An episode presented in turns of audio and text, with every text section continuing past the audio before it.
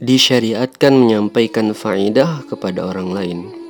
Al-Alamah Ibnu Bas rahimahullah di dalam Majmu' Fatawa berkata, dan disyariatkan bagi seorang muslim apabila mendengar sebuah faidah agar menyampaikan kepada orang lain. Demikian pula seorang muslimah agar menyampaikan kepada muslimah yang lainnya ilmu yang telah ia dengar.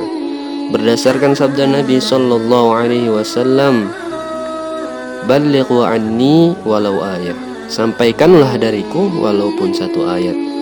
Dan dahulu Nabi Sallallahu Alaihi Wasallam Apabila berkhutbah di hadapan para sahabat Beliau menyampaikan Hendaknya orang yang hadir menyampaikan kepada yang tidak hadir Karena bisa jadi orang yang disampaikan lebih memahami apa yang aku ucapkan Dari orang yang mendengar secara langsung dariku والله أعلم بالصواب.